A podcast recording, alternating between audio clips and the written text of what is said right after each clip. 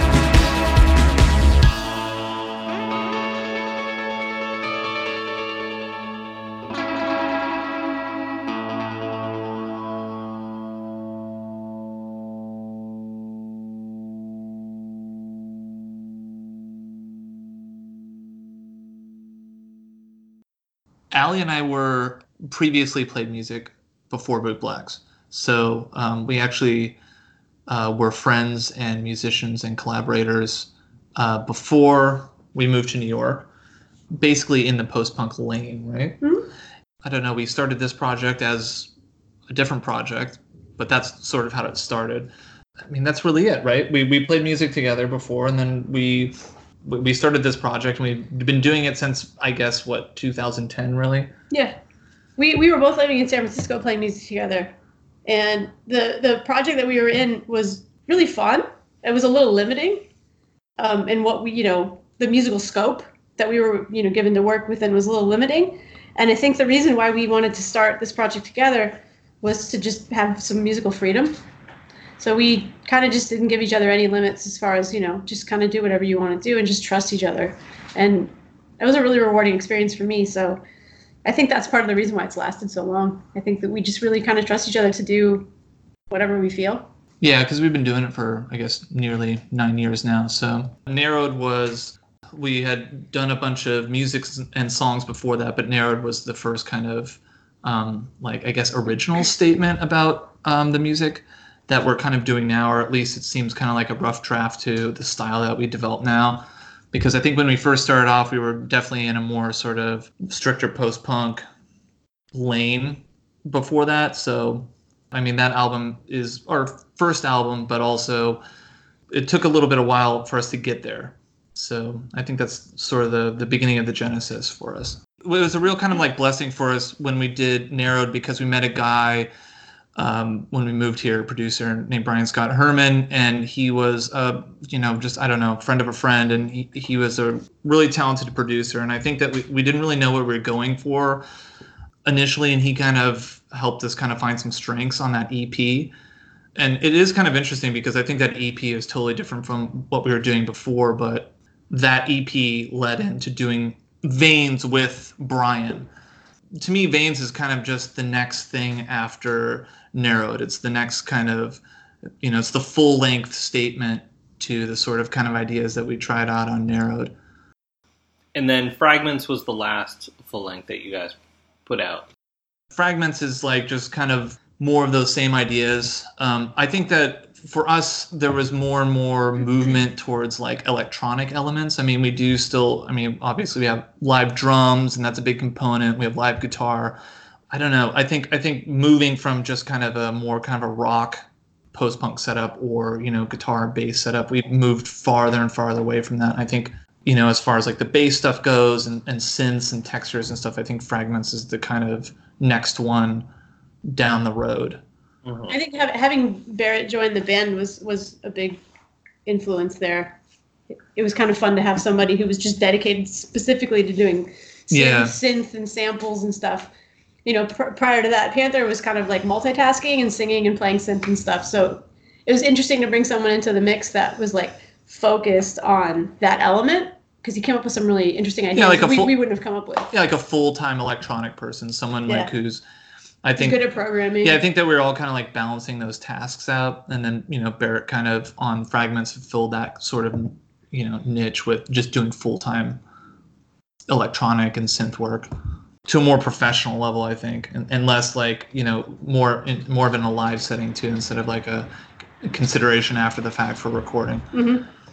You're working on your next album, Thin Skies, and I saw that you're working with um, Jason Corbett from Actors. So tell me about uh, syncing up with him. Dad Four, that's what we call him. D- Dad Four. That's a little shout out to his nickname that's just a personal thing because I have a lot of dads in my life, so he's the uh, he's, the fourth, he, he's dad. the fourth dad in my life. But um, yeah, no, but uh, we're just, I would just like to first say like not just a producer, but I think in Jason and in the band actors, we just kind of got lucky over the last year of. Um, you know, like you meet a lot of people, you play with a lot of people, and you might like a lot of those people and be acquainted with those people. But I think you know, it's a rare instance to kind of meet someone who like you're just friends right away. So that was kind of like the main thing. We we played uh, Treffen with them and and a couple other festival shows. Murder of Crows. Murder of Crows. Um, and we just got along with them as people and we toured with them and, and that was just a lot of fun. But Jason also just happens to be a super producer.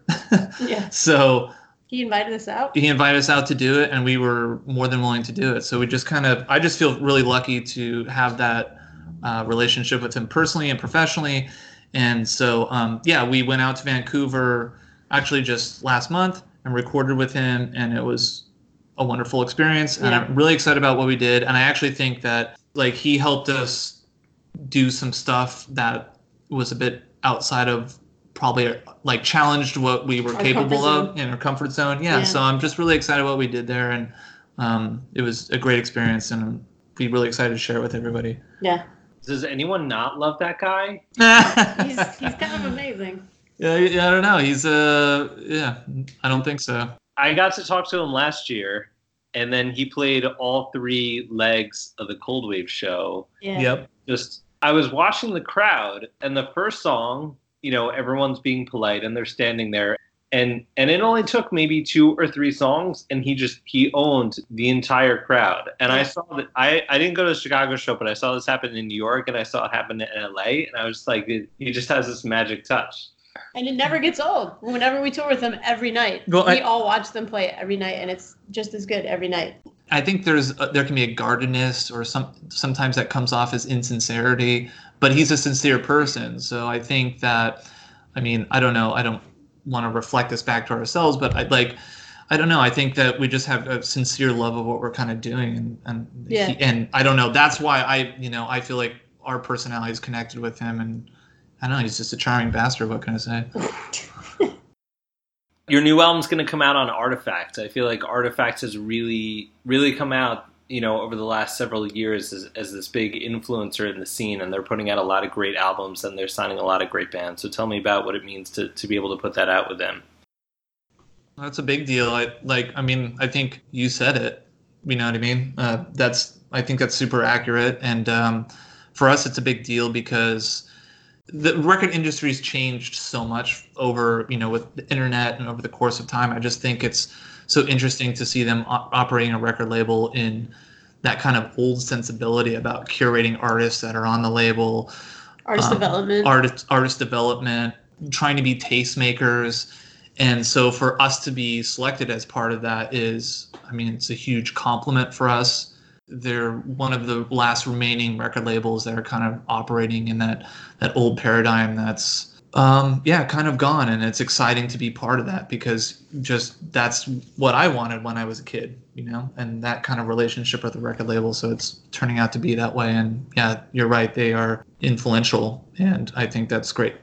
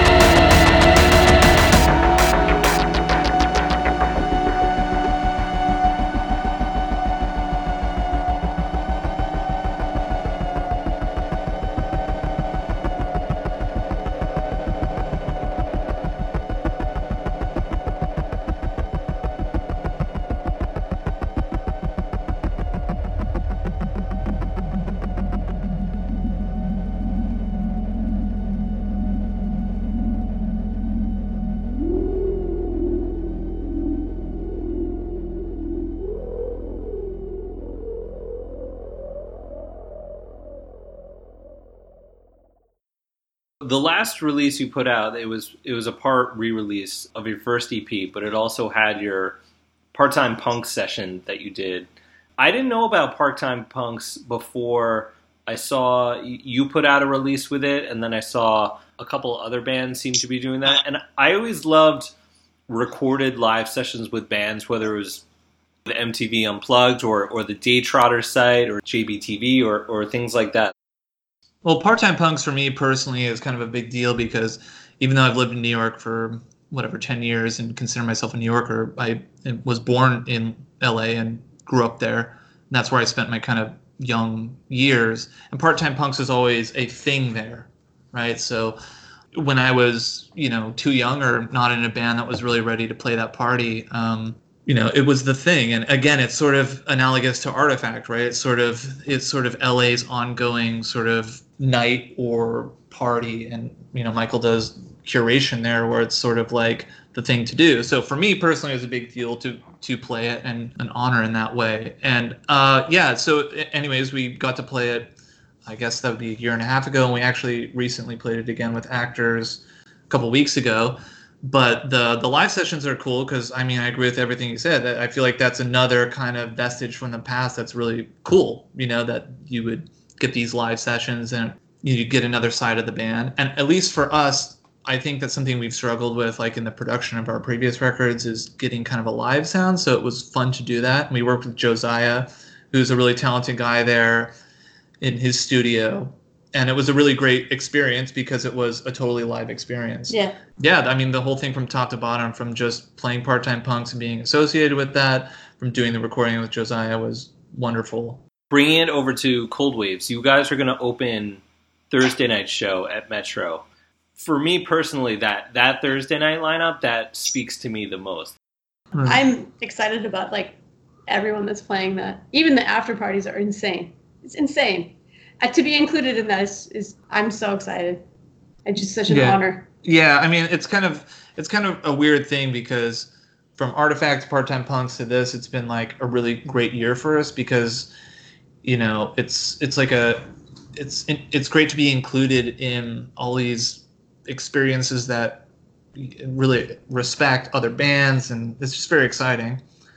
Also whatever i'll give a private shout out to light asylum because i love yeah, shannon. baby. she's a good friend of ours. She's actually djing our after party that yeah. thursday night. So whatever i just love her. But i mean i i wouldn't even want to say i mean it's just it's super excited that we're playing the whole thing and um also just to play on that stage the bands that have played on that stage at the metro is yeah it's also just a great venue it's yeah, like i'm really excited there's a lot of like reverence for us this year so yeah i think yeah when we played in seattle we played on a stage that the the bands that have played on that stage at the Central Saloon yeah, are just yeah. staggering. Yeah, Nirvana and Soundgarden and other people. Jimi Hendrix.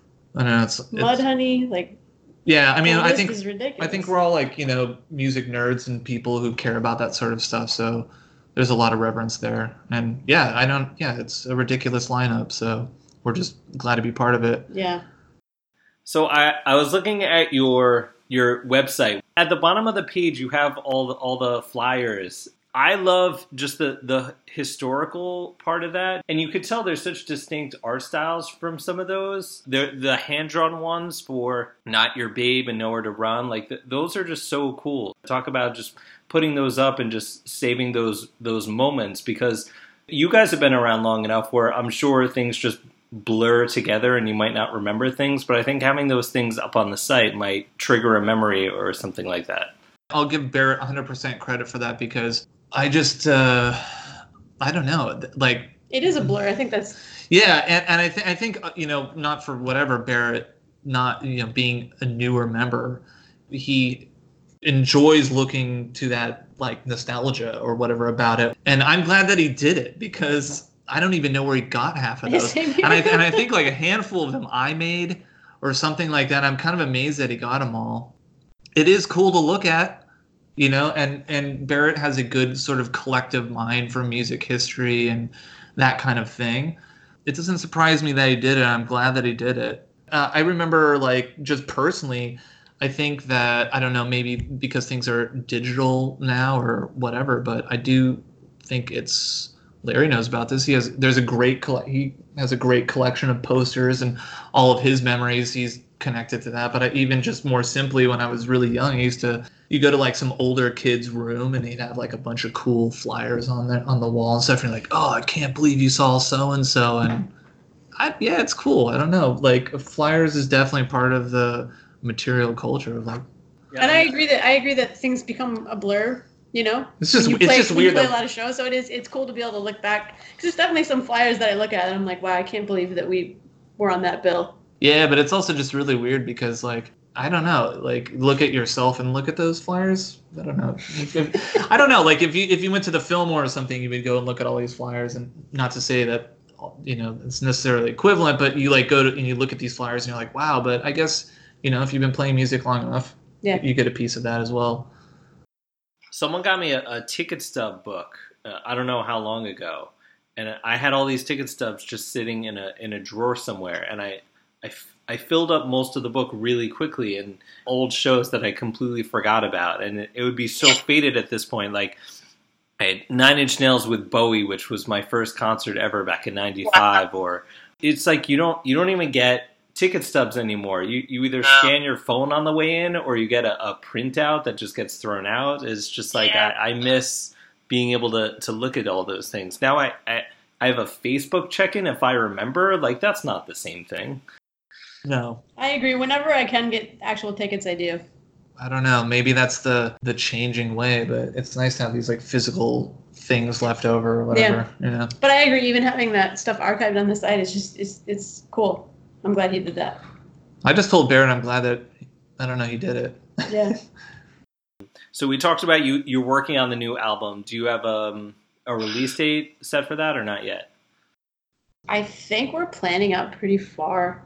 Yeah, I think it's supposed to be like the end of um, end of the year. I guess I don't know. It's we're sort of a weird band where we've always just like recorded it and basically released it. So this is the first time where we're just gonna kind of like we recorded it, work on it, just kind of. I mean, it's it's, it's the relationship that we have with Jason, so it's just gonna depend on how he wants to produce it and we we're just not in a rush to do it because we have a lot of touring dates coming up and stuff like that and the stuff with Artoffacts kind of new so i think hopefully by the end of the year but i'm kind of excited just to be able to sit on it and spend some more time with letting getting some distance on it rather than you know just recording it and putting it out And then I know actors are working on new stuff, and leathers are working on new stuff, and there may or may not be a convergence of releases for those three things. yeah So s- stay tuned for yeah potential news there.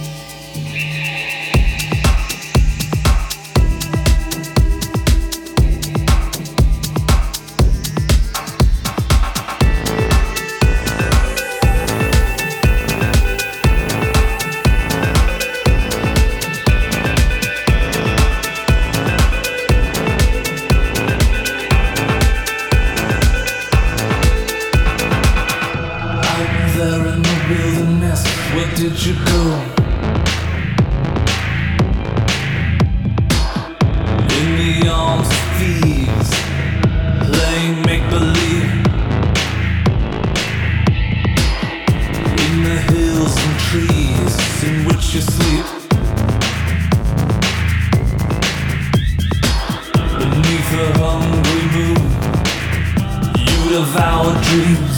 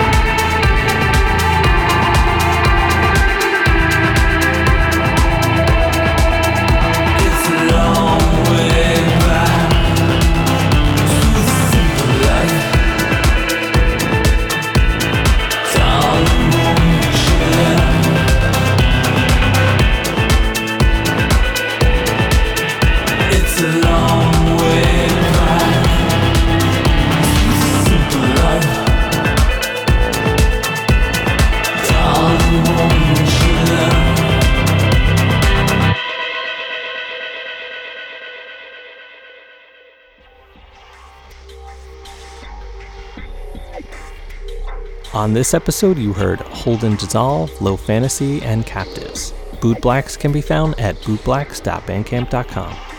Our opening music is Madmaker by Acumen Nation. Our closing music is Messiah by Splinter Group. Subscribe to the show through Apple Podcasts, Spotify, or your favorite podcast app. Join us next week as we chat with Vincent and Hannah from Wingtips. Our closing segment each week is dedicated to the inspiration for Cold Waves, Jamie Duffy. Back in 2004, I posted on the Crack Nation message boards that my friend, in quotes, was embarrassed to admit that he had never listened to Skinny Puppy and wasn't sure how to get started. This was Jamie's response. July 7th, 2007. If your friend, in quotes, like Acumen, ChemLab, and 16 Volt, make a compilation with the more accessible, parentheses, guitar songs on them. Dig It, Fascist Jock Itch, Tin Omen, Jahya, Then Death, Immortal, Protest, and then add more tried and true hits Worlock, Assimilate, Inquisition, Convulsion, or Spasmolytic, Testure. I would also suggest Love in Vein, Process, Shore Lined Poison, Harsh Stone White, or VX Gas Attack. And then cap it off with noisy instrumental shit. Rivers or Coralone, every song on Last Rights from Scrapyard to the End, Reclamation. Then fill the rest with Doubting Thomas. To listen to Jamie's Skinny Puppy Mix in Spotify, check the link in the show notes.